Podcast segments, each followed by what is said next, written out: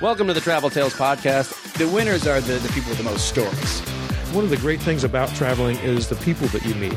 I've slept in bus stations, like I've slept on people's floors. and it's already on fire, and then there's just a gigantic, huge explosion, like out of a Hollywood movie. It's not right or wrong, it's just different. We hired like 10 Chinese prostitutes to come be our audience. We were kidnapped by nuns in Puerto Rico. Not a good idea to be high when you're packing. You forget a lot of stuff. I got swine flu. By the time you've lived through it, it's just a good story. Hello, everybody. Welcome to the Travel Tales Podcast. I'm your host, Mike Sekel. Thank you so much for listening. If you ever want to know anything about this show, go to traveltalespodcast.com. Well, first of all, listen, but then you can go to traveltalespodcast.com. That is the site for this show, and there you will find uh, articles that I've written, some articles that the guests have written, also uh, photos of the guests, links to their social media, and of course, links to all our social media. And by that, I mean Instagram, Travel Tales Podcast on Instagram. Please follow us on there. Travel Tales Pod on Twitter. Please follow us on there. There are links to Stitcher Radio where you can subscribe to this show, and of course, iTunes where you can subscribe to the show. And if you're on iTunes, I ask, as always, please give us a good rating because that boosts our presence, which helps people find the show, and that's always a cool thing. If you want to write me, you can write me at traveltalespodcast at gmail.com, traveltalespodcast at gmail.com. This is not your typical recording of the Travel Tales podcast. I'm recording this on May 25th, 2016, in my home, where today I was supposed to interview a guest. We had rescheduled uh, a few times, canceled pretty much at the last minute. We were supposed to record today and uh, kind of left me hanging, I'll be quite honest. And after uh, you know maybe five years of doing this, uh, I'm I'm not going to stress out over it, and I'm not going to uh, chase people down, and I'm not going to scramble, especially because I have plenty of other things to do two days before I leave for a month on a personal and professional level. So I had to make a decision. I could not release an episode and just skip it, which would seem kind of uh, jarring to the people who are regular listeners, and they'd be getting I'd be getting emails going, "What the hell happened, man? Where are you? Are you dead?" No. Well, I might be. This is pre-recorded. Who knows what's going to happen in Europe? No, I won't say that. Um, or I can do something that I've never really done on this show, which is replay a classic episode. And believe me, I use classic in quotation marks. Hey, summer is the time of reruns, is it not? But honestly, I wanted to give you guys something. And when you try to get guests, different guests for every single episode, uh, it can get tough. People cancel, people do what they have to do, people get sick, uh, work comes up, whatever it is. But then I had to decide what episode would I use. So I looked back over the 100 plus episodes we've done over the years, and I noticed that one seemed to get the most listeners of any of them. And that's the one I'm going to play today. It was released back in January of 2014, and it's with a woman named Julie Anderson, who left a successful career here in America as a PR executive and devoted her life to saving sharks who are endangered, who are getting slaughtered by the millions. The, the shark populations in the ocean have been decimated.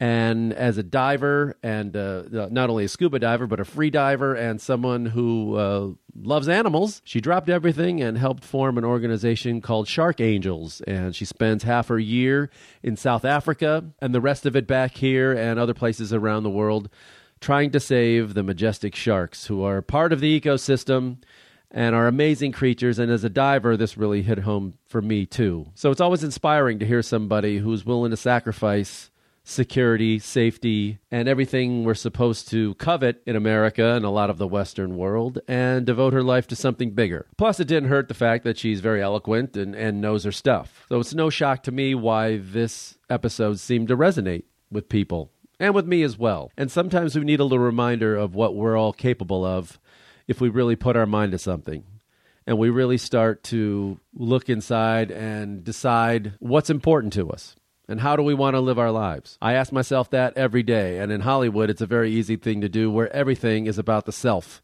and me, me, me, me, me. And I, along with many of you, were inspired by Julie Story, and so I thought it was worth another go round. And to be clear, I will be back in a couple weeks with a brand new episode, along with plenty of stories to tell from my month in Europe. So until then, enjoy my conversation from January 2014 with Julie Anderson.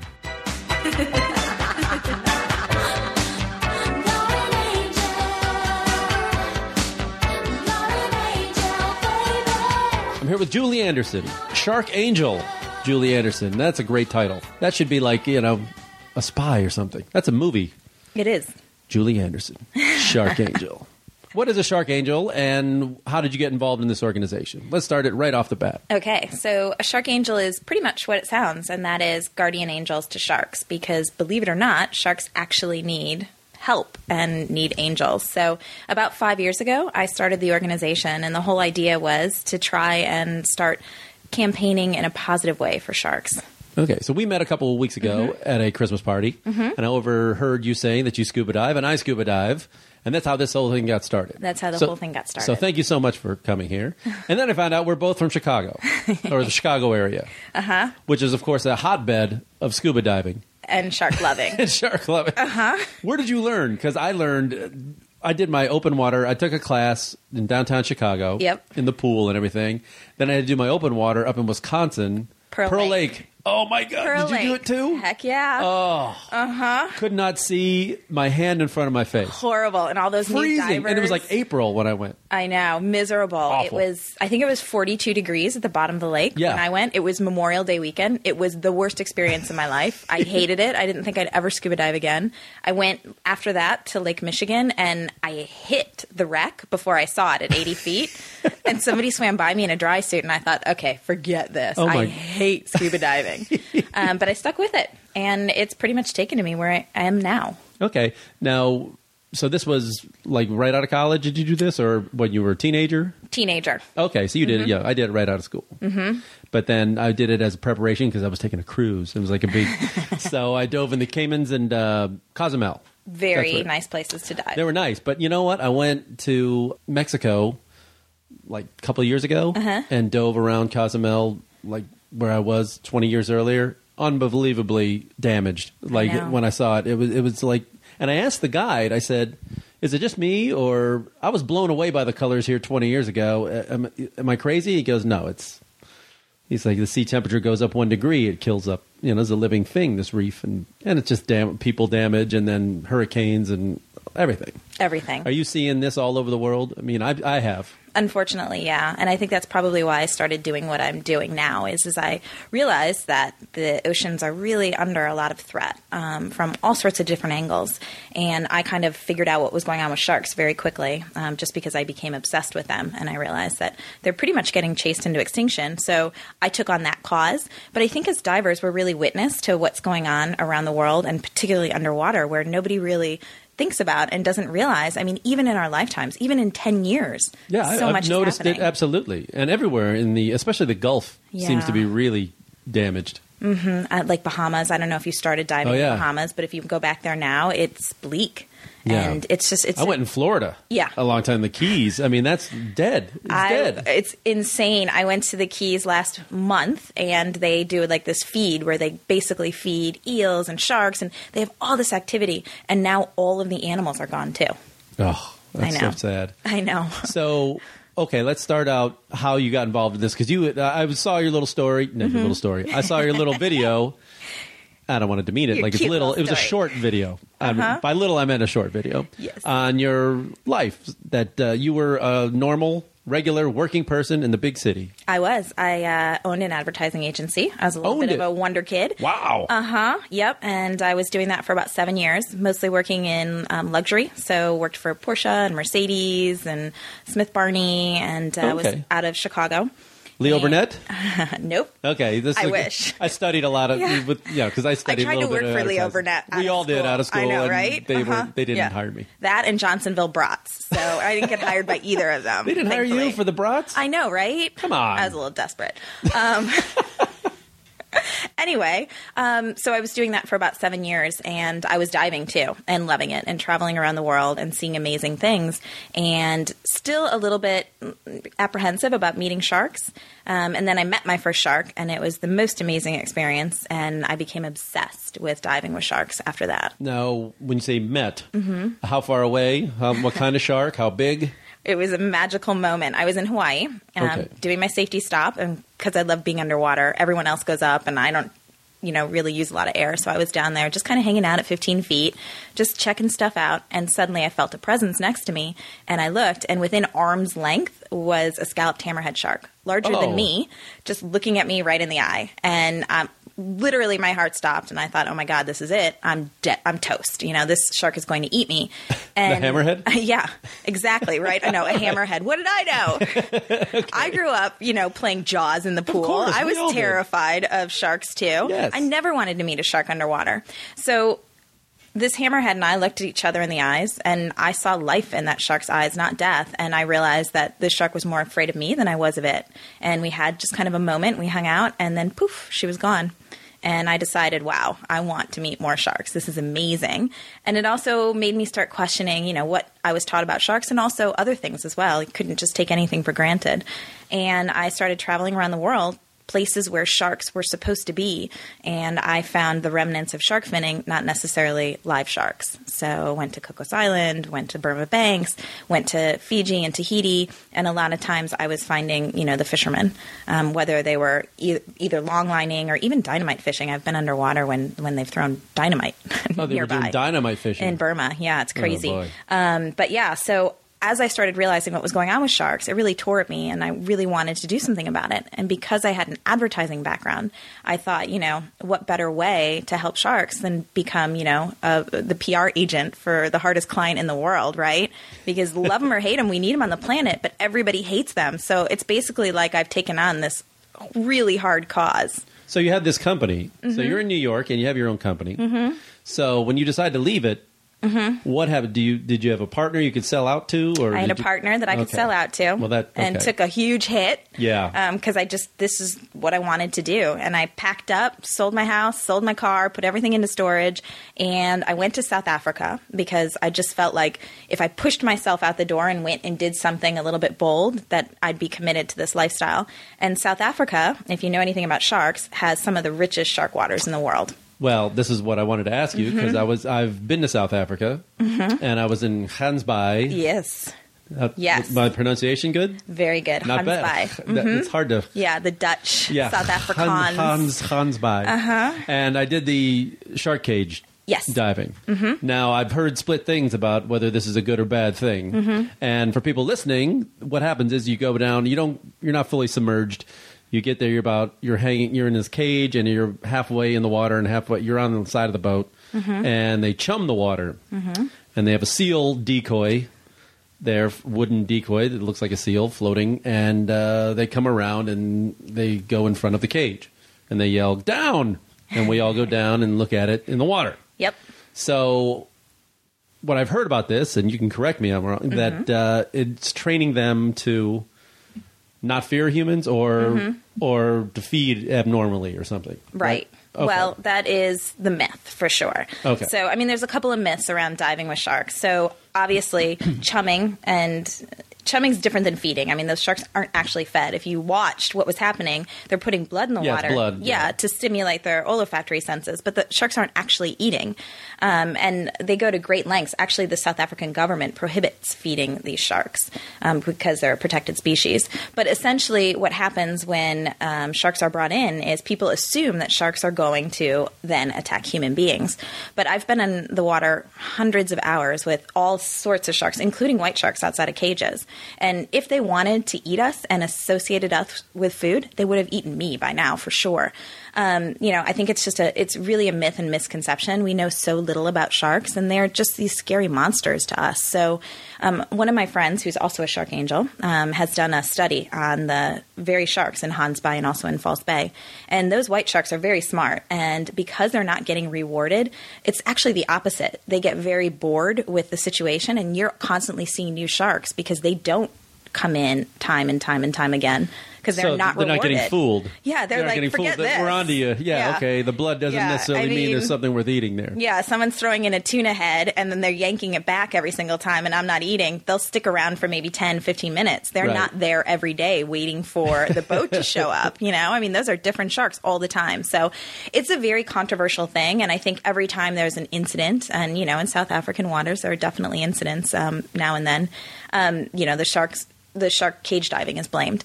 But at the end of the day, first of all, you know, the sharks don't associate people with food, and, you know, it's been proven scientifically. And second of all, there's so much value in people seeing these sharks and meeting these sharks for the first time. I'm sure you gained a completely different appreciation for sharks once you got to see great whites underwater. Oh, it's fascinating. Right? Yeah, so you're on the plus side. Of, you're on the positive side I'm of this. totally on the positive Okay. side of it. I'm I'm a big proponent of shark diving, and I really feel like the more people in the water with sharks, the better for sharks. Not only because you meet a shark and then you have this life altering experience, hopefully, but also because it makes these sharks more valuable alive than dead. Okay, so I've dived also Mm-hmm. in places where there's a a shark dive where you go down to the bottom. Yep. Mm-hmm. You stand behind the rock, or you sit behind the kneel or whatever behind the rock, and the guy feeds them. Yeah.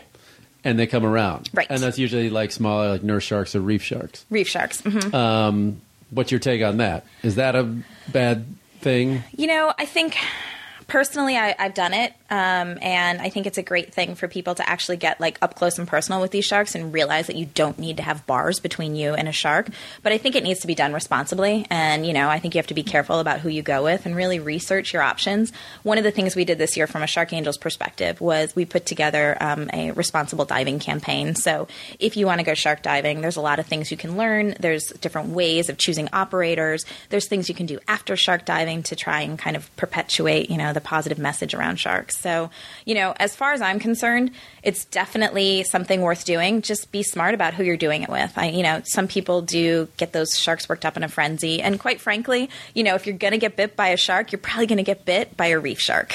Oh, really? Yeah, they're the ones that have the most incidents with divers. They're just these little snippy, like terrier type sharks. And you'll probably need a stitch or two, and it's so rare that it happens. But, you know, I mean, you definitely have a sense of responsibility when you get into the water with these animals. They're not going to bite you intentionally, but it's, you know, it's something that, you know, you need caution and you need to be careful. Okay, so we're face to face with a shark. Mm-hmm. We're down there. Yep. What is the thing we should not do? There's a lot of don'ts. Is, and there's a the lot of don'ts on don't? the don't Shark don't Angel like site. poke at him or punch yeah, him in the don't eye. grab him. Don't like agitate him. You know, I mean, there's a lot of there's a lot of photos out there of me actually touching sharks, and I've been in a lot of situations where sharks come to me and initiate touch. But I think you know, poking them, grabbing them, things of that nature. A lot of times people are bit, and a lot of times fishermen are bit because you know they're either removing the hook or they're you know doing something stupid with the shark. So that is quite often how people get bit by sharks. Okay, what else? What else should I not do? Well, you should pay attention. Okay, not go down there with like chum in my pockets. Well, for sure, don't touch the bait. But also, you know, they're kind of they're they're um, you know opportunistic, and they obviously are looking for like regular predators, any other predator, land predator. They're looking to see if you're looking at them. So constantly knowing where your eyes are. A lot of shark divers actually draw um, eyeballs on the back of their um, uh, on the back of their hoods because you know the and what does that do? well, it makes sharks think that you're looking at them, and when you are looking at them, they're not going to come in uh, too closely and try and check you out. So there's It's just good to look at them. Yeah, So it's the at opposite them. because some Meet some in the animals, eye. like monkeys, you're never Yeah. supposed to no, look at them. like a gorilla. Don't look yeah, directly at. Them. They take that as a sign of like Yeah. you're staring. It's on.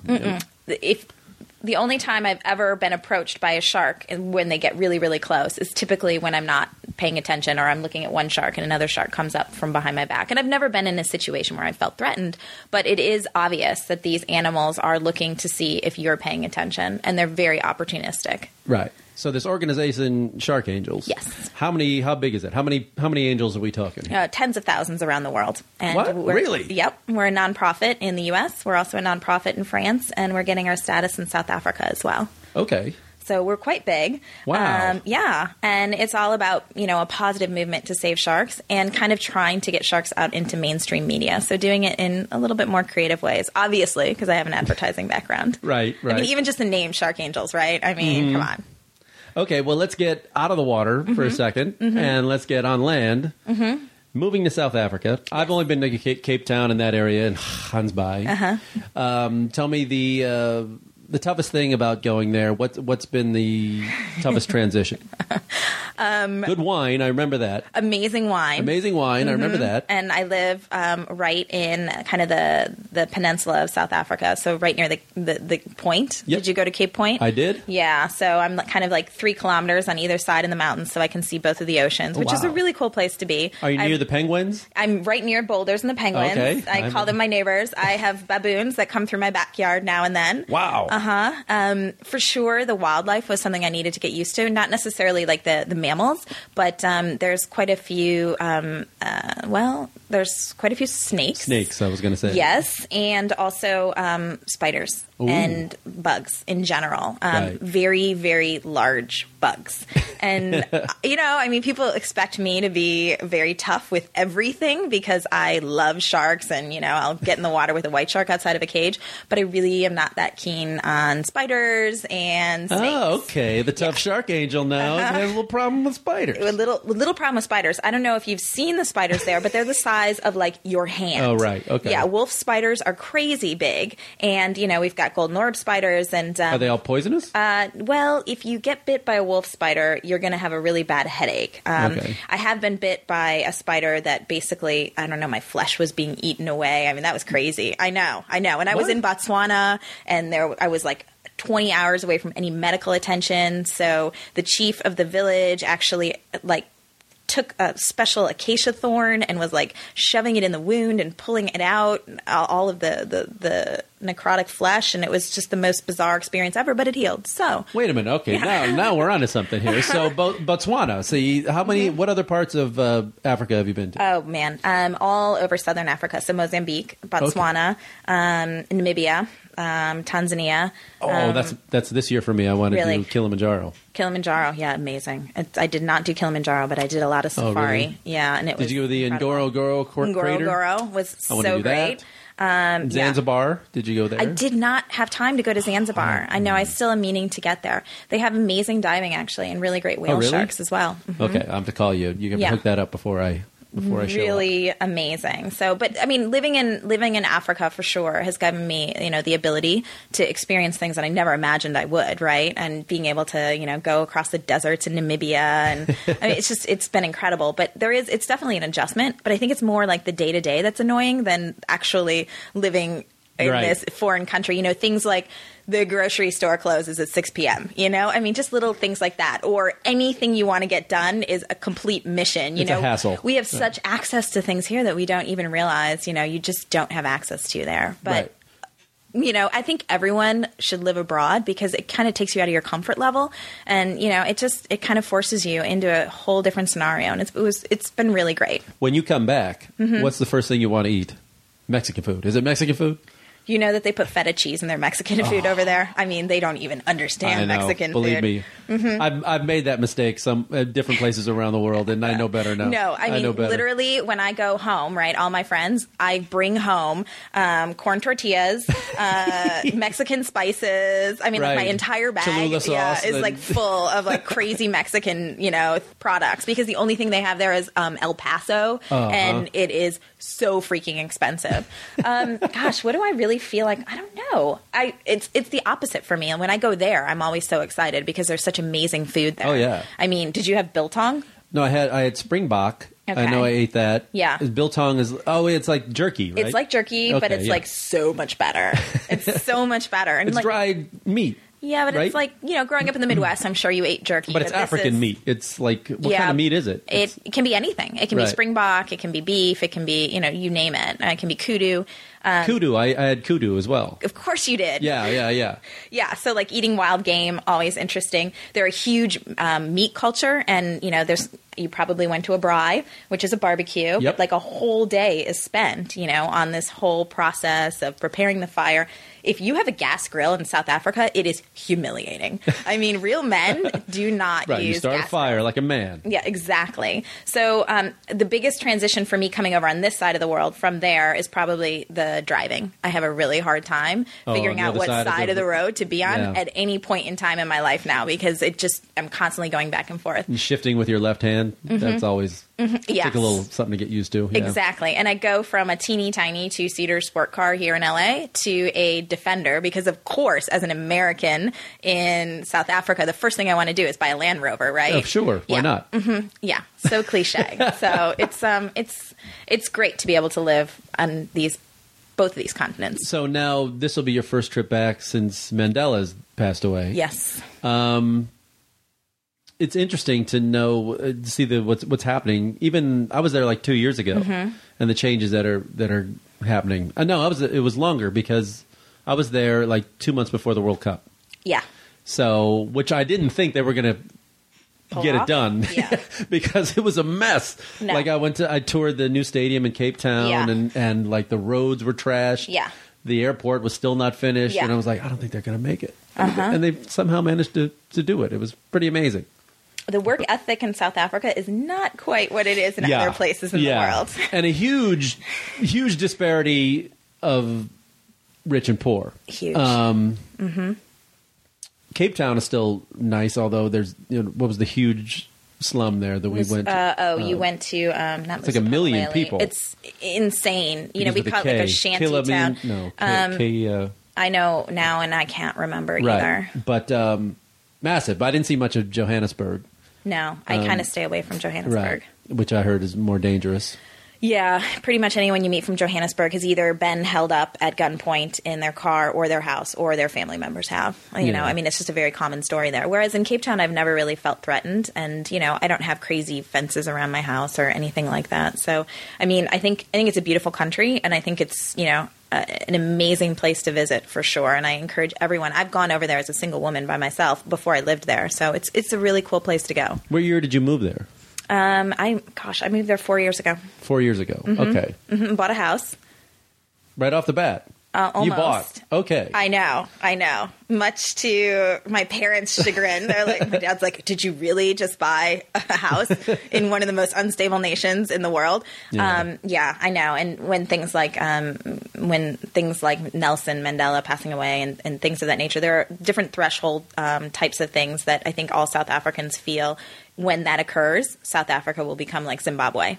None of it has happened Right. actually. So, I mean, you know, But I mean, it's almost like the last the last guy who everybody could agree on is gone. Is You know, gone. that's that's the tough thing. Is That's why I completely worry about the king in Thailand.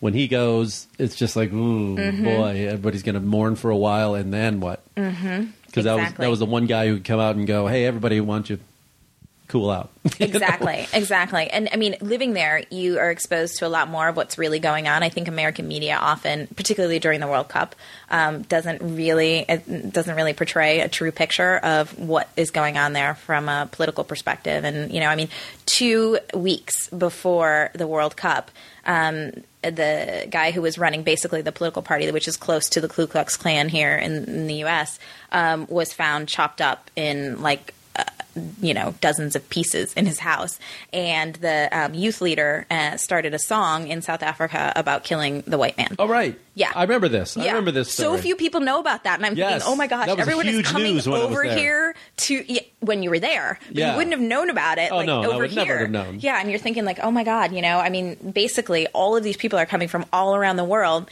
and you know, the the youth leader, the ANC youth leader, was singing a song about killing the white man. So, I mean, obviously, they've managed to keep things, you know, kind of status quo, and everything seems to be relatively, um, you know, stable there right now. But still, it's it's it's obvious it's a little bit of a concern now and then. Now, uh, does that do the beaches in South Africa have the highest concentration of great whites anywhere in the world? Well, um, for sure, where I live in False Bay, and that's, I mean, if you watch Discovery Shark Week, where you know the sharks jump out of the water, that's Yeah. like my backyard. Um, there's a very large population of sharks, and the interesting thing about it is, is that they don't actually have shark nets in Cape Town. They have a really cool program called Shark Spotters, where they take um, basically folks underprivileged folks who can't actually get jobs elsewhere and pay them to sit up in the mountains and watch for sharks. And when they do find a shark, you know, they radio down to the beach, they clear the waters. All of this, the surfers get out, wait for the shark to go away, and get back in the water. And uh, there's literally two miles between, well, four four nautical miles between the beaches and that place where the sharks are jumping out of the water, Seal Island. So um, one of my friends um, studies uh, white sharks there, and she has um, radio transmitter pingers underwater, and so she knows when tagged sharks swim by the beaches, and it is on a very frequent basis. And there's very, very few issues. So it kind of proves that, you know, there can be some tolerance and there are some management plans that don't actually involve killing the animals. Um, but yes, it is definitely the highest concentration of uh, shark and water users because, as you know, there's amazing surfing, there's Yeah. amazing kiteboarding, there's a lot of people in the water all the time. Between there and Australia, I guess would Yeah. be the most. Exactly. All over the place. But uh, so now you split your time between there and you live in Venice out here. Mm-hmm. Yes. Surf at all? Have you picked up the surfing bug? Nothing? no? No. It's hard. I had to learn out here. Number one, it's hard. It's hard. Number two, it's cold. it's cold out here. It is. Um, yeah, I mean, like I like I said, when I was in Lake Michigan, I never thought I would ever dive in cold water. I do it now for the sharks, but I'm miserable, know. and I just don't like getting into this water. To be honest with you, and it's kind of dirty too, which I'm not that. well, you're used to either. like blue water. I know, like I'm so spoiled, you know. Yeah. So like this kind of stuff, and it's become kind of a job for me too. You know, Right. getting in the water, and so if I don't have to, I don't normally do it. I was I was surfing quite a bit um, in South Africa, and I think I got a little bit too confident and ended up over my head in Durban, Yeah, where the waves are very different, and I was terrified. And so at that point, I said, "Yeah, this is not my thing. I like to paddleboard." Oh, yeah, oh no, yeah, that's Yeah, great. I. Uh-huh. love that. Um, yeah, that's what happened to me once because I was, you know, I was a lifeguard as a kid, Yeah. and uh, about- I'm comfortable in the water and the ocean and all that. But there was one split second. I think it was in Costa Rica where I got like held under Yeah. for just a few seconds too long, and then the panic. The panic sets in. Yeah, and panic in the water is a horrible feeling, and like it just shot through me. Like, oh my god, am I?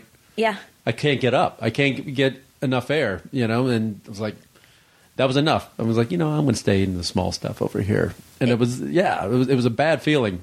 Would- and I, I never felt it diving. No, Never felt anything like no, that. No, no, because it's on your own terms, right? Yeah, I yeah, mean, yeah. I'm a free diver, so I mean, when you're on your own terms and you're going underwater and you're holding your breath for three minutes, that's fine, no problem. But when you're pushed underwater by a wave, it's very terrifying, and there, uh, waves really scare me. I've gotten into situations with waves that you know I'm actually surprised I walked away from. So I have a very big respect for the ocean and particularly waves. Yeah, there was a beach in Hawaii. It was like a locals beach, and we were just going to go literally just walk out and just do some body surfing or, or like boogie boarding and stuff.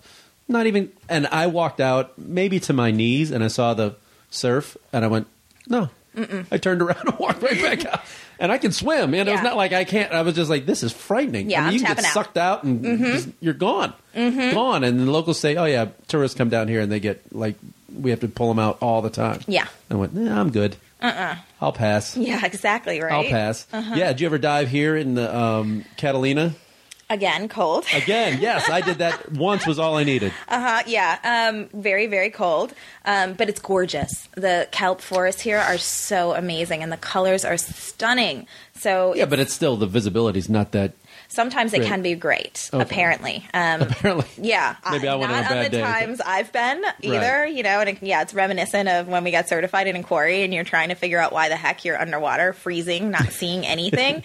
um, but yeah, I mean, I definitely want to do it again. Again, it's one of those situations though where I don't really want to get in the cold water. Yeah, I know. It's all those things. It's, it's so much nicer when the water's warm. It really Any is. kind of activity out there, and that's what when I learned surfing, I went down to Costa Rica, and it was just knowing that they were doing a morning session right when you got out of bed. Yeah. Knowing that the water's warm makes it a lot easier to get in. Totally, totally. It's one of the reasons I don't go here. You know, I don't live right at the beach, but it's not too far.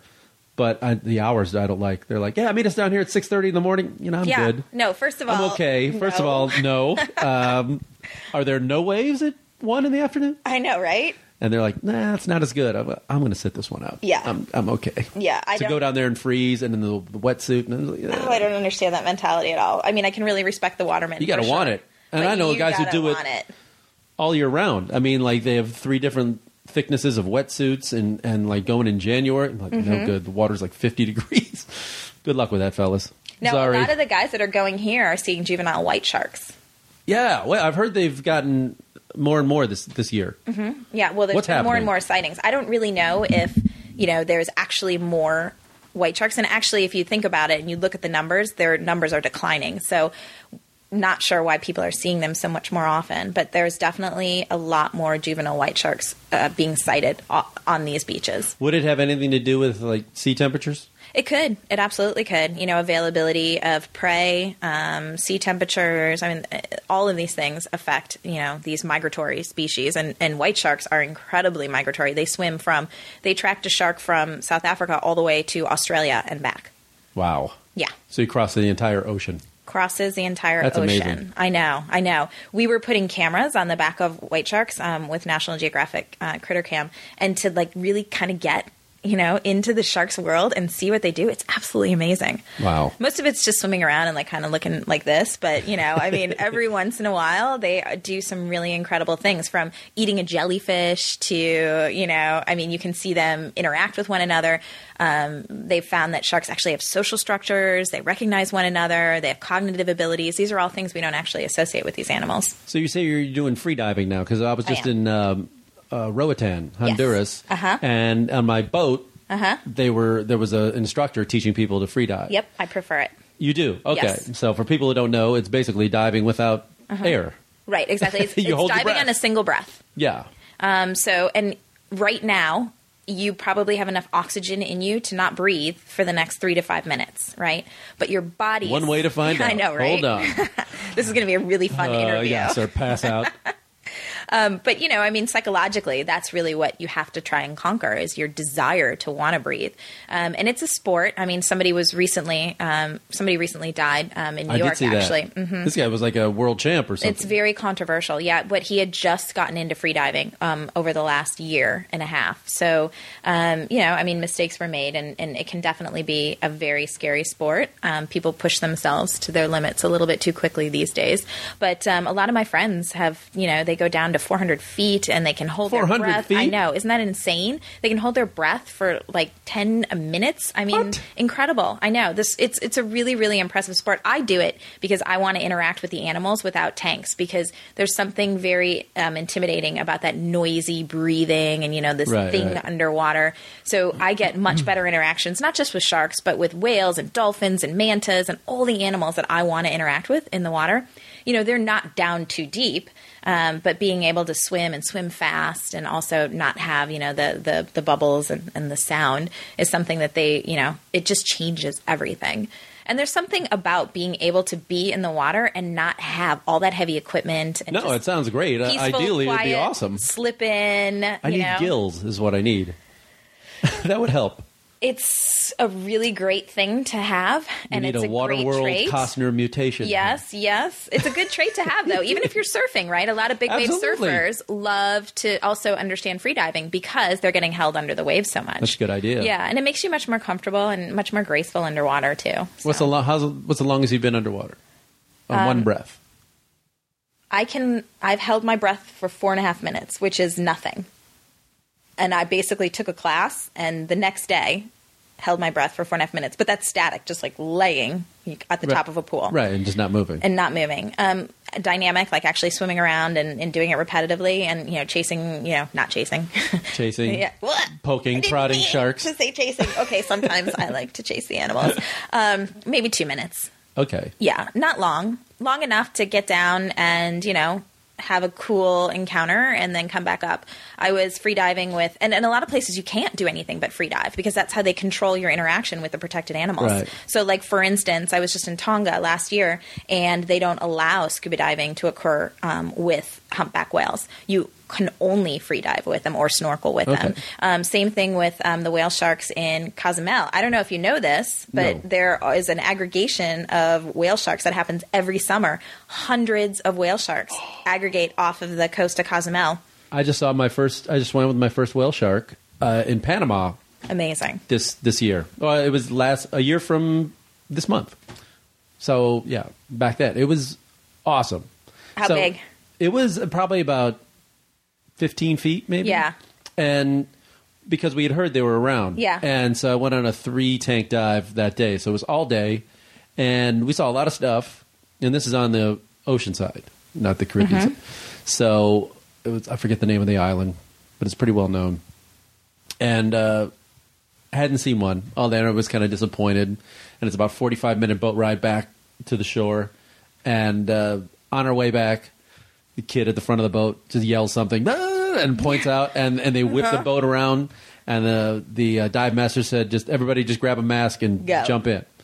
So we all went, "All right," and we just jumped in, and uh, yeah, there it was, and it was unbelievable. I mean, they're so graceful and quiet, and Right? just, just it was like a bus Yeah. going by, and it was I was probably about six feet from it. Yeah.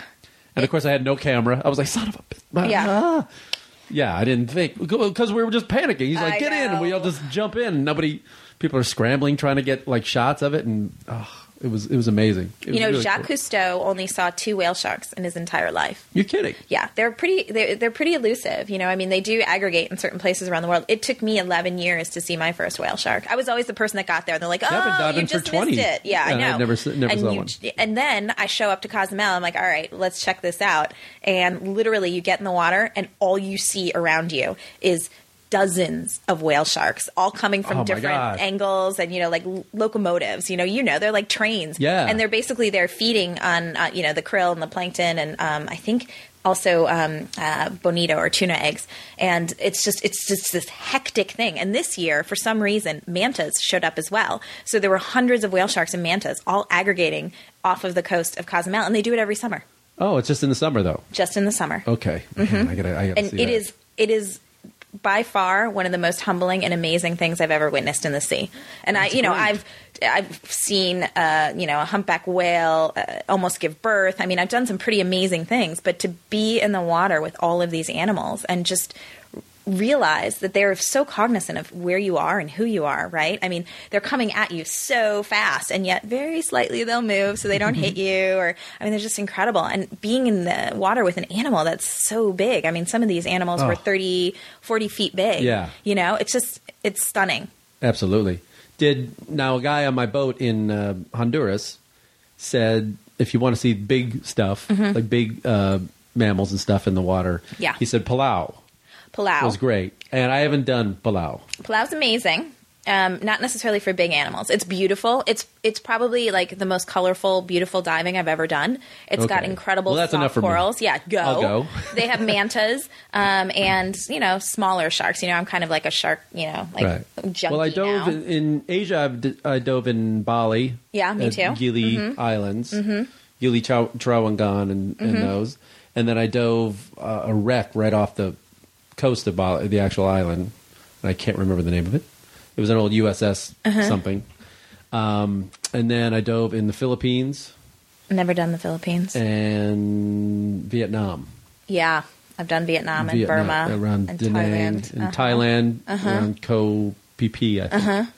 Um, so that's you know, I think Palau is definitely. I mean, it's one of the places. I mean, obviously, I go all over the world, and I have great experiences wherever I go. But Palau is one of the places I'd go back to. oh, you would okay, good. Hundred percent. Like I would go there in a heartbeat.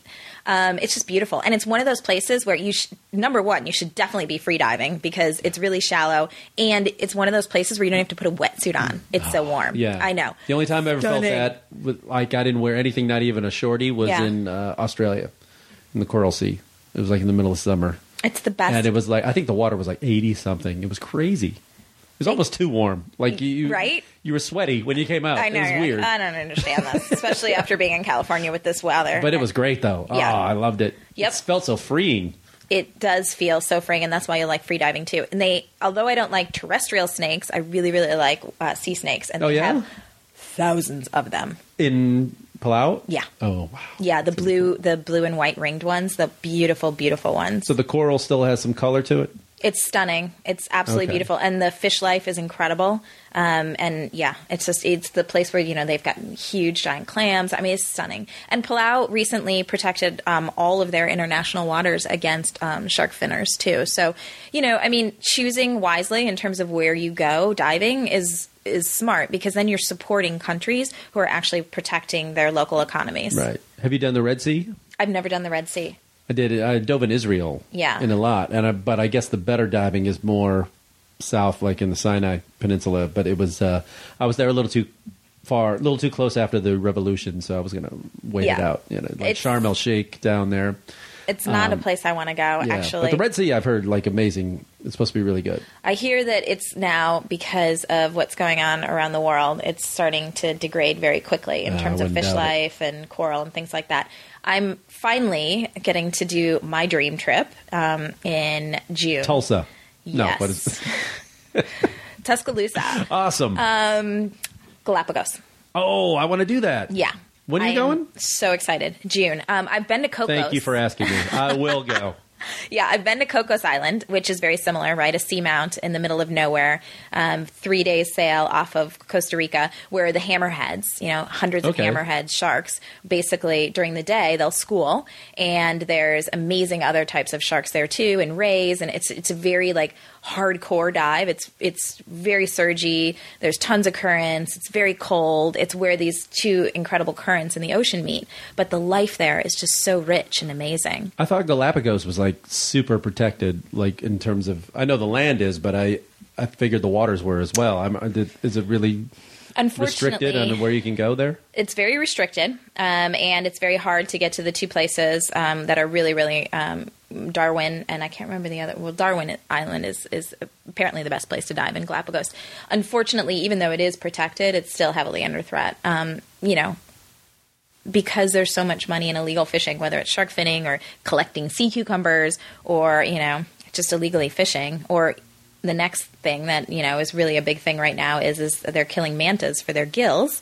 Um, and manta populations are so heavily threatened. They're actually in a worse situation than sharks. Um, I know it's crazy because they think that the gill, when dried, will cool your blood. So they actually just eat manta gill. Is this the Chinese again? Well, it. I don't want to be. I don't want to be I'll too it. Accusatory. the goddamn Chinese. You know, when they get usually this is what I found in in terms of endangered things Mm-hmm. around. If it's on land, usually it's the Chinese, and if it's in the sea, usually it's the Japanese.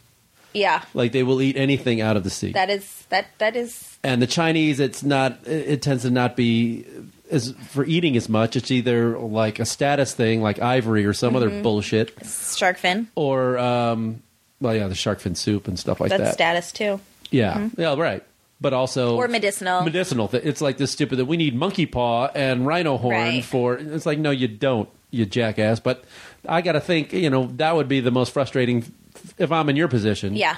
To go up against three thousand years of this thought. I mean, how do you fight that? It's tough, and I mean, you can't really fight it as a as a Westerner, right? I mean, Right, I obviously, mean- everyone immediately And you're a woman too, Yeah, because so they really want to listen to you. you're being racist. you know, you don't understand our culture. Exactly. And it was very sustainable when only emperors were eating. You know, whether it was you know drinking tiger bone wine or whether it was you know eating shark fin soup. But now that there's so many people eating Or sushi. or sushi, it's. I mean, sushi uh, didn't exist. You, you know, in Chicago, I Yeah. never saw it. Right? Like, saw it. growing up? I didn't have it till I was thirty and moved to New York. I know. Like, what is and my sushi? agent, my first agent, took me to for sushi. I must have looked like the biggest hick. I was.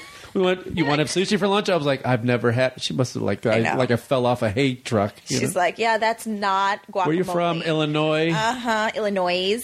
um, yeah, no, I mean it's just crazy, and that's the problem. Is I, have you been have you been to live the live markets in China? no, I haven't been to mainland China. I've only been to Okay. Hong Kong and Taiwan. Yeah. and I've been to Japan. Yeah. But I mean, the Japan fish market is Tsukiji?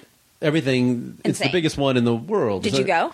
Uh, no, but I've seen. I Mm-hmm. went to another different market, but the big one I didn't go to. But Yeah. it's literally like this stuff pulling out of the sea that I've never seen. Right. I have no idea what it is. I know. It's crazy. even me, right? Yes. Or as a diver, right? Like, and these were in the live markets um, in Hong Kong, but also um, more heavily in mainland China and Guangzhou, like an aquarium full of something that you travel all around the world to see and maybe get to see one of, like a blue ring octopus or, you know, a mantis shrimp. And there would be this aquarium just shoved full of like half dead blue ring octopus or like these amazing things that as a diver you just think are so elusive and hard to Right. find and you see them in such vast quantities being sold like partially alive um, it's just it's incredible it's absolutely incredible but before i point fingers you know i mean the us is one of the largest shark finning nations in the world. So whilst the demand is not necessarily being created by us, we're certainly, you know, we're certainly contributing to the issue and, and supply. Well, I mean, in terms of we're buying it or we're doing we're doing it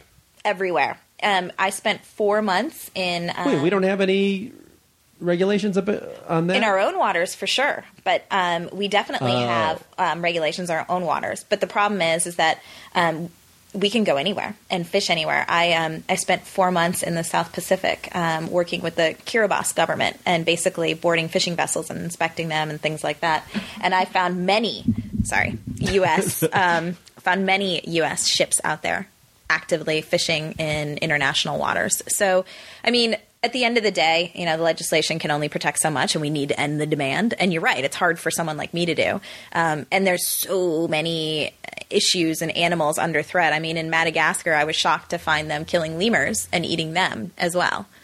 Well, everything. The gorillas, I mean, I uh, bushmeat, the rhinos in I South know. Africa. The, I went to Pilanesberg State Park. Yeah. And this is the first time in, I think, uh, you know, since they've been open. I mean, they have so much money on the black market that they were helicoptering in, Yeah.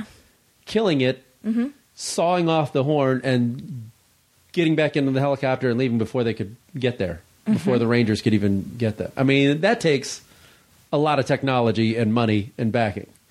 There is And- a considerable amount, amount of money in the illegal wildlife trade. Well, It's the doesn't it same- really come down to poverty? Poverty is does. the problem. It absolutely does, and I mean, there's more money in it than weapons. Um, there's as much money of it in it as you know illegal human uh, trafficking, and it's the same infrastructure and it's the same people. So it's it's really tough to fight, whether it's you know rhino horn or whether it's shark fin or now you know lemurs, and that's really the tough thing, and that's the tough thing that all of us face is is trying to get that message out there and end the demand, and also try and help these nations. I mean. I was very upset, and I've spent a lot of time in the field, and I was very upset at the people that were actually shark finning or killing rhinos or whatever it is. But then you realize that these folks are just trying to feed their families, Yeah. and they're doing what they can They're to poor. survive. They're poor, and They're nobody really is helping poor. them. No other countries, and they're certainly not getting the infrastructure or the help they need locally. And you know, big countries Yeah, like the United that doesn't States, care. we're not helping either. I mean, so what are they going to do? Of course, they're going to, you know, take their last lemur and take their last shark and cut down their last, you know, ebony tree because they have no other option. So it's definitely a big issue globally, and I think it's something that needs to be addressed at that level as well. Right. And birth control. And Maybe we could. there's way there. too many people on the planet. Yeah, there is. It's like I'm the worst person at a party because you know I'm depressing, and then I'm saying controversial things like, "Yeah, there's too many people. We need to get rid of some It of them." is. I mean, there's uh, you and I. We've been around a lot. Yeah, and you see it. Go to a go to a country where there's a billion people. I've been to India. Yeah. you take a look around. It's horrible it is horrible. the way you have to live. There's no benefit to having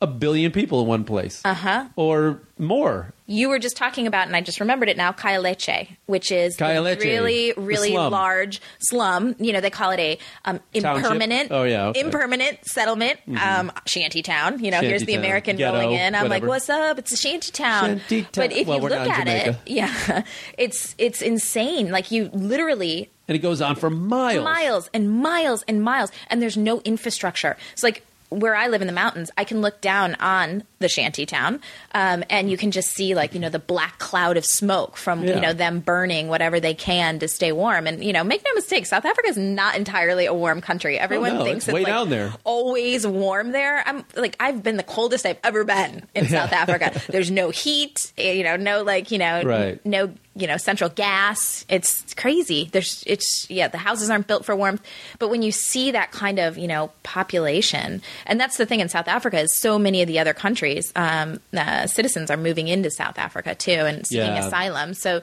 it's I know it's, they were all complaining about Yeah. the Nigerians coming right in and all the. and xenophobia and you know there's Yeah. a lot of violence um, from that perspective but uh, you know it's it's definitely a big melting pot there for sure What was the nickname? The word for the Zimbabweans who had the white ones who had lost. They had their land literally taken away, and they ended up in South Africa. We met a few of them who uh, ran some wineries down there. not zims Ah, no, there was a nickname for them. I don't know. I can't remember. I don't know. It's been eight months now since I've been home, so Oh. like I'm actually really excited. You hear me every once in a while say like Keen or something really random, where you're like, "Where did she get that from?" That's it's like, oh, she's so affected.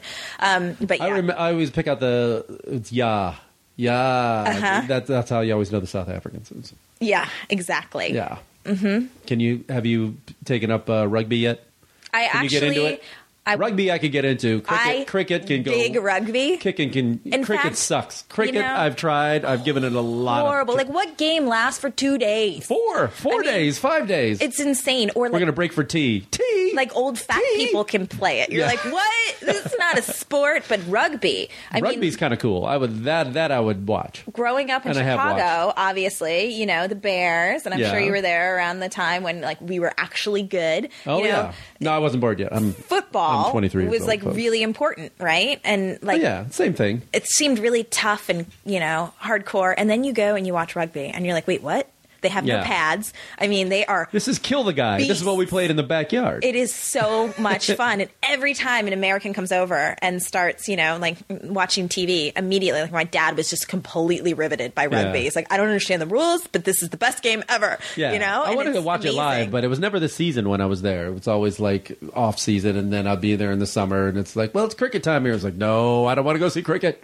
I finally saw my first cricket match in uh, England this summer, Ugh. and uh, yeah, it lasted about twenty minutes. But it's like if somebody else from another country watching baseball. Well, it's yeah, deathly slow, and if you don't know the rules, frankly, it's, it's horrible. It's horrible. It's and I played it my entire life. I mean, but yeah, if you don't know the rules, it's terrible to watch. Some fat guy pitching and scratching his nuts for you know three hours. It's not that. Yeah, I get. I get it both. Rugby players are hardcore too, and they're like Yeah. real men. But a lot of them are more excuse for drinking in in the pub afterwards. and Yeah, for sure. They do have good songs. For sure, it's I've I've gotten a great opportunity because for some reason rugby players seem to love sharks. So I've taken like the All Blacks diving with sharks. Mm-hmm. I've taken uh, the Springboks diving with sharks. So I've gotten to meet a lot of the rugby players too, and I'm sure they hate you. I'm yeah, sure, I know, right? I'm- yeah, I'm sure, I'm sure it was very difficult getting. I them. know. Yeah, okay. I know. I remember like the f- uh, first time You're not sh- popular at all with not the, at all. players. I showed up to um, take the All Blacks diving, and um, it was uh, one of the worst days ever. And you know, we we went out to sea, and everyone was throwing up. Like all these big guys were throwing up. Let's it was see, I miserable. too. I do too. I Do throw you? up every single time I'm on a boat. That is Oh, a little known fact time? about this shark angel. I'm always puking. yeah, See? it's horrible. Uh, the I'm amount very of careful times, now. yeah, I've thrown that's up. my- that's the only thing I hate about diving. I know. Is seasickness. Oh. Me too. I know. And it's so much pressure. I can't stand it to not throw up because, yeah, whatever. Anyway, take these guys into the water. First time they've ever seen sharks. And there's probably like 50 black tip sharks in the water. And uh, so we get in the water, right? I'm like this little teeny, you know, girl. And these eight big rugby guys get in, right? And the next thing I know, like a shark swims by us, and there's like eight guys on top of me, you know, like pushing me, shoving me, you know, like trying to like climb off my back. They all got on the boat. I had one guy in my hand, like my arm around him, and I was holding his hand, and I was like swimming him closer to the shark. And I let go of his hand to point at the shark, and the next thing I know, poof, gone. I had no idea where he went. They were terrified. so it was pretty funny to watch, but a cool, cool experience too. And they've now taken on the shark conservation campaign too. So it's really cool when people like that use their, you know, celebrity for good. Yeah. Well, when you come up with, with all these, say, governments that don't want to like change their fishing laws or Mm-hmm. anything like that, or this immense like poverty and and this culture of like, yeah, this is what we do. We, Yeah. My family's been fishing for sharks for three thousand years. What are we gonna? How do you not get discouraged after a while? You just, you know, you made a joke earlier of like, you know, you're like the downer at the party, Yeah, I know. And but how does it not like? How do you keep your spirits up and it's really difficult to be honest with you because I've been all over the world and I've seen so much and knowing what's going on and it's not just sharks you know I keep my focus really really you know laser sharp just because it became too overwhelming for me to like know what was going on but I think you know we count our wins in, in like kind of very small areas and you know to sit in a community in Fiji and have this community talk about how they started protecting their local waters and the sharks came back and once the sharks came back the fish came back and now they've created this kind of um, infrastructure around charging divers to then you know um, be able to protect their own local waters. So they basically go out on patrols and they've taken back this little you know piece of the ocean. When you come across stories like that or like i went i'm going on a beach cleanup with some girls um, this weekend um, and they started a shark angels club. Now i went to talk to this school in tampa and it was called the pace school for girls. And these girls are between 15 and 18 they've dropped out of school um, either because they're in gangs you know drugs violence you name it. These girls i mean and i showed up and these girls were like badass. Like I was really afraid. I was like, these girls are not going to want to hear about sharks. They're not going to want to make orange me is the new black. I might get jacked. I don't know. I'm like really intimidated. I don't know what to do right now. And like we had the most amazing, amazing discussion. And these girls spent four hours with me asking questions and getting inspired. And they've pretty much found their voice through sharks now and they've taken on this cause in a huge way. So when you see things like that, you know, these girls are now spending their weekends teaching other kids or they're doing a book that for elementary school kids, they're doing beach cleanups and they have nothing, you know, and they have nothing really in their lives. When you have those kinds of situations and you see those kinds of things, I think you can get a little bit of hope. Um, but overall, it's it's hard. It's really really hard. I mean, uh, we have a network of people who do the same kinds of things, and we have very hard discussions, and we're pretty much a support group for one another. Is there a country that's made a stride? Like you've seen it at least? Yeah, I mean, Like- we were getting really excited, right? Because um, we started a campaign called Fin Free, and basically, it's legislation to ban the sale and trade uh, and consumption of shark fin. Um, so, not just banning the sh- process of shark finning, because a lot of times you can still catch a shark as long as you don't throw the shark back and just keep the fin. So, I mean, there's obviously tons of loopholes. So, we started this campaign, and legislation started happening in a lot of different states. So, up to 55 million people were living in places in the United States, California included, where shark fin is considered an illegal substance. Um, but now, unfortunately, um, there's some jurisdictional issues, and there might these all these laws might be reversed. Um, so, yes, there's strides, you know, moving forward, but it is really it's hard won for sure. Where are the shark numbers now as compared to like say 10 20 years ago? Nine- and yeah. and how is that compared to like whales? Because I've heard in some a- Yeah. in, instances whales number whale numbers are up. whale numbers are up. You know, I mean, in, in whales, we're kind of considered, you know, these monsters of the deep at some point in time, too. It's a little bit harder to create like the cute, cuddly campaign around sharks than it is around whales. But for sure, the protection of whales um, has been successful and their numbers are proliferating. You know, Moby they're nowhere Dick, no, near. but Moby Dick was not a, No, as good a movie not- as Jaws. No, That's, not that, at that was the problem. It wasn't Yeah, as big no. a hit. And those those guys are so cute. Darn whales! I I don't know, they do. Once you see some And of their teeth, you're like, and- "What? Yeah. No." But still, I know they're beautiful. They're lovely. Um, they can be pretty hardcore, but whatever. Dolphins too. You know, Ah, I love mean, um, when you ask about numbers, um, numbers are down 95 to 99 percent around the world. So within the last 30 years, um, Wow. off the off the east coast of the U.S., most of the big sharks are gone. Um, and it's just, I mean, when you think about those numbers, it's just crazy. I mean, and that happened over our lifetime, and it's continuing to happen. So, I mean, I've been in communities in Indonesia. You talked about Bali. You know, I've gone undercover in um, islands right nearby um, where two years ago they had an incredibly healthy shark population. You know, the the shark fin traders came in, gave them hooks. You know, gave them the ability to go out and fish, and paid them so much money for each shark that they basically fished not only all of their sharks, but then went into Australian waters. So there's money enough for them to go five days in fuel out catch sharks like then they were landing like four or five and then come back and sell those fins and they're not even eating the meat you know? I mean they don't have the the ability to actually refrigerate shark meat and as soon as you kill a shark you've basically got to treat it in a special way or else you can't consume the, the meat. So you see these starving fishing villages and once they've caught all their sharks you know we were seeing dead dolphins in the market dead rays you know fish. I mean it's just it's a it's a cycle of destruction. So it's um definitely it's definitely bleak. And the problem with sharks is is that they don't reproduce like t- tuna you know they're not they're not the numbers they just can't keep up. You know a shark may take 40 years to reach sexual maturity and only have one or two pups in a year. So when you think about the numbers you know 73 million sharks killed a year and it's probably more. You know those are the numbers that we can pull together.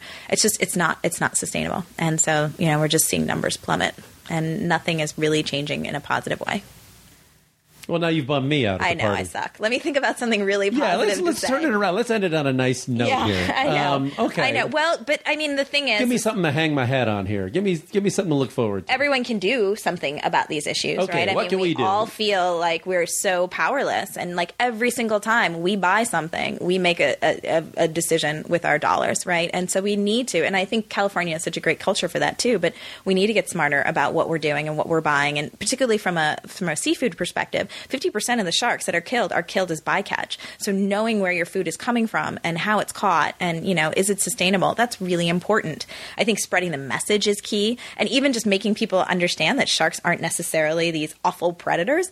You know, I mean, when you tell people 73 million sharks are killed a year, they say, "Wow, I didn't know that." So what? And then most people turn around and they say, "Yeah, but the only good shark's a dead shark."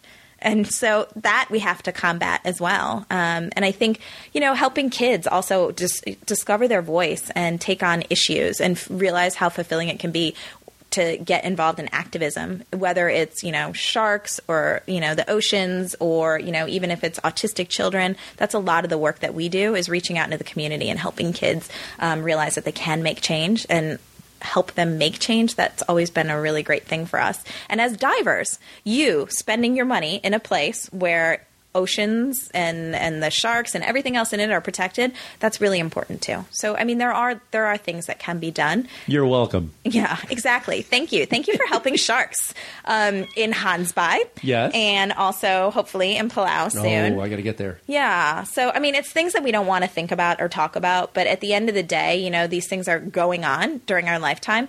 I mean, humanity has made huge strides and, you know, big changes in the past. We can do it again, but it's going to take, you know, us really wanting to do it. Do you eat fish? I do not eat fish. I don't actually eat anything from the ocean, um, and the reason is is just because I don't know. Actually, occasionally, if I have a friend who's speared a fish and I know what it is and how it was done, um, I'll do it. But other than that, no, because you just you don't know. And so for me, it's been it's just been a conscious decision not to. And let me tell you, I love sushi. So the fact that I don't get to eat sushi anymore is a huge compromise for me. and being in like an island nation where the food, the, the seafood is so amazing, occasionally I'll eat it there, particularly if I know how yeah, it was you caught. go to these islands and I it's mean, just like there's nothing else. I know. mean, is it? Should I be eating something flown in Yeah. from Australia and Fiji? Probably not. You know. So I mean, from that perspective, definitely. But you know, it's not something that I would normally do. Yeah, I was in. Uh, yeah, I was down in there. These, I, I think it was in uh, Panama. We're at these islands on these beaches. Yeah. With, I was there with a, a buddy of mine who doesn't eat fish. Yeah. And I was like, "Well, I'm sorry, dude, because you are missing out. on this, this is everything else I know. sucks because this is the only one good thing they do right down here." And I was like, "You're on the, you're in an island. Yeah, I mean, exactly. Pretty much. You're eating. I like, wouldn't trust the steak meat. really of what Uh-huh. you're ordering there, but Yeah. I don't know. I'm still kind of bummed. Cheer me up a little bit. Cheer you up a little. Okay, bit. let's let's go to bring it back to travel. Okay, yeah. Okay, before we leave. Uh-huh. Uh So everybody uh, who wants to go diving or thinking about it, Yes. And you're going to be our uh, our travel agent right now. Uh-huh. Um, favorite place you your favorite place to dive in the Caribbean? My favorite place to dive in the Caribbean has recently become the Bahamas. Believe it or not. Really? I know. This surprises me. I but know. Go ahead. It surprises me as well. Um, but I've spent some time in Bimini, which is easy to get to. And uh, it's actually quite beautiful. And they've got a healthy shark population. The reefs are eh, okay. They've got incredible wrecks. Um, and for me, what I'm most excited about is you can swim with great hammerhead sharks there now, too. Nice. Yeah. So that's pretty amazing. And it's close and it's easy. Quick trip from from Miami. Yeah, it's beautiful. The water's crystal clear and blue. And so, I mean, Bimini is definitely a place that I would recommend in the Caribbean. What was your take on Belize? Because I was there. Um, I was there a long time ago, and it was Okay. still, it was before the coral bleaching, and it was before a lot of destruction happened in Belize. And I thought it was okay, but I wouldn't probably go there again. Okay. Would you? Um, I liked it. I did the. Um, well, they have the thing like Shark Ray Alley. Yeah. Uh, and that was kind of cool. And I did the Blue Hole. Yeah, Blue which is one of the things you kind of got to do. But like there's not much to see down there. I mean, it's just like it's just a big plus you blue go, hole. Plus, you go down so deep, and then you use up all your air, and then Yeah. you got to come right back up. So the whole thing takes like 15 minutes. You Mm-hmm. know, so it's not much. But then the dives afterward are, are, are better Yeah. in terms of like um, that's where color. And you get down deep enough, as you know, there's no color down there. It's just you know. But it is kind of like cool looking down, and you can't see, and it's like space. Yeah, it's it the is closest pretty I've been to like feeling like I'm in space. So that was kind of cool. But I don't know. I could. I'd go back to see more of it. Yeah. I'll, I'll dive anywhere. But I'd okay. say Cozumel for sure, 100%. If you do not go and see the whale sharks this season, you're just out of your mind. okay. It now I take that as a challenge. It is amazing. Okay. Okay. So that's the Caribbean. Uh-huh. Give me uh, the Pacific, South Pacific, or something. South Pacific. Um, You've done Australia, I'm sure. Mhm. Um, I really like Fiji, to be honest Fiji, with you. okay, I've never been. Fiji's amazing. Um, again, lots of beautiful colors and things like that. And then, um, you know, small, beautiful creatures, big stuff. I think one and the the culture in Fiji is so amazing too. So I highly recommend Fiji. The food's amazing. Really? Oh, so good. Um, they do this thing where they cut a coconut open and they put, and here's where I'm going Again, to show that I fish. did actually eat fish. Okay, well, there you Um, go. and they cut up fish and uh, and some peppers and some onions, and they put in a bunch of other stuff. And there's you know coconut milk. It's the most amazing thing. I can't remember sounds what it's called right now, but it is so good. Um, and you know they have this uh, really really friendly, incredible culture, and you know they drink kava, and it's a very you know communal thing. So the the top side's amazing, and of course Fiji's beautiful, um, but underwater is so stunning and incredible. And again, you know beautiful blue, beautiful colors. For me, though, one of the most amazing things about Fiji is um, they have an, a really, really great um, bull shark dive, where basically you're they bring in twelve to fifteen bull sharks that are. I've never seen bull sharks so big. I mean, these animals are so well fed. You know, I mean, they're like three times the size of me, and their girth is, you know, Wow. incredible. And these animals just come in, and you know, bull sharks are one of the most scary sharks in the world. And even when I'm in the water with them, I think uh, they have these little tiny piggy eyes. You don't know what they're doing, and you're like, oh, I don't know if I like these guys. Piggy eyes. Yeah, I mean, and they look kind of stupid. You know, you're like, oh, these are like the maybe the Rottweilers or the you know the pit bulls. Of, yeah, you don't know. You don't. You just don't know. And um, it's an incredible dive, and these animals are totally different than anything you'd expect. And the amount of sea life underwater when you're doing this dive that's another thing that i would highly recommend that's like one of the best shark dives in the world is the fiji bull shark dive Okay, in Beqa lagoon so that i would say Palau, you've got to go to palau Oh, I will. Okay. and it's beautiful too. I mean, it's I mean, like they did a Survivor there. You probably even remember, Yeah, yeah. like the it's kind of like Raja Ampat, these beautiful like seamounts and gorgeous like teeny tiny islands and stunning. So. I, that I would definitely recommend. And then in terms of, you know, on the other side of the coast, like on this side, I would highly recommend Cocos Island. I know that it's a big investment in getting out there and things like that, but you'll never see anything like it in the world. Well, where's that exactly? It's um, near. It's you'd, you'd go into Costa Rica, and then it's actually um, it's actually part of Costa Rica, but it's a three day sail away from Costa Rica. oh, okay. No, I remember reading about this yeah, down when I was it's down stunning. It's stunning, and you know, obviously, I can't recommend it yet, but I've done a lot of research about Galapagos. Yeah, I know. We'll and I'm find so out this freaking summer. Excited, and everything topside too really excites me as well. And that's, I think, the coolest thing about diving is is that you get to go around the world and experience and become an explorer in an area where basically, you know, less of the ocean is explored than the moon. Um, but at the same time, you get to experience these amazing cultures and these amazing places that you'd never ever think of going to otherwise. So it's been pretty special, and to be able to make a career out of diving and you know saving sharks has been a really cool thing. So That's awesome. I'm trying to be a little bit more inspirational for you. I'm always inspired. You don't have to inspire me to travel because I always will do it. But Yeah. it is it is a thing where the more we've been around and Yeah. the more we see, yeah, it's easy to get disillusioned and where things are going. You know, and I- Yeah. sometimes I envy those people that have just like, yeah, I'm good with never seeing that. I was like, oh Right. man. That must be a nice comfort. Just- Exactly. Just to be okay where you're at. I mean, I was never that. You know, I've always had, I guess, you know, wanderlust and stuff. But Yeah. I've always been curious.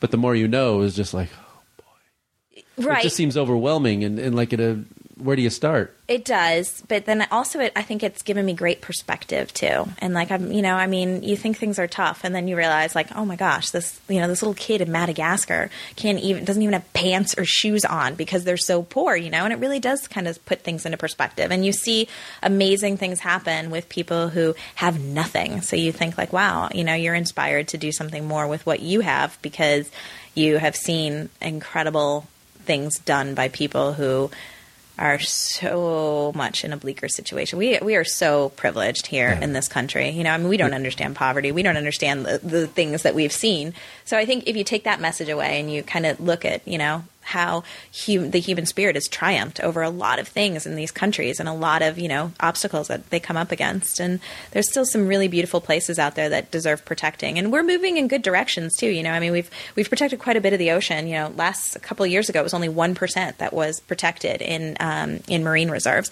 and now it's up to four percent. So you know, I mean, there's definitely a movement forward, and I think that you know, consciously, if we all make the decision to get there, we will. It's just maybe not going to. It's going to require some compromise for sure. Okay. Well, when I get down to South Africa, I'm going to have Come to look me up. Yes, I'm going to go on a dive with you. Okay. And then I'm going to put you in front of me when the Uh-huh. shark comes. Uh-huh. It's going to be between you and me and the shark. I'll take you I'm out not gonna be as bad. sharks. I'm not going to be as bad as the oh tiger sharks. Yeah, how do you feel about tiger? sharks? They're my favorite shark, and they I've are seen them. so incredible in South Africa. I thought those were the ones that are more aggressive. Um, that's what people say, right? So you've got like great whites, tigers, and bull sharks. And to me, um, tigers are very like they're very slow. You know, you kind of know what they're going to do, um, except the one time that we decided to feed a dead turtle to the tiger sharks and then they went off. Every shark has their like crack and you know for like white sharks it's whales and for tiger sharks it's turtle. Um, and they were went insane. But other than that, I've never really seen like a frenzy behavior from them, but they're just such cool beautiful sharks. I love interacting with them. So, we'll go to South Africa and we're going to dive with tiger sharks. Awesome. just That like the rugby great. players. But you I'm going to be stay in tougher the water. though. I'm going to be. I'll be, be in, and I might have to learn uh, how, how to hold my breath. Yeah. Keep up with you. For sure, because we don't dive with tanks. with the tiger sharks, they come up to the surface too. Oh, oh, really? Yeah. Okay, that sounds awesome. Yeah, it's an awesome and it's definitely something to look forward to. So add it to the calendar. And in the meantime, I want to hear about how Mexico was Okay.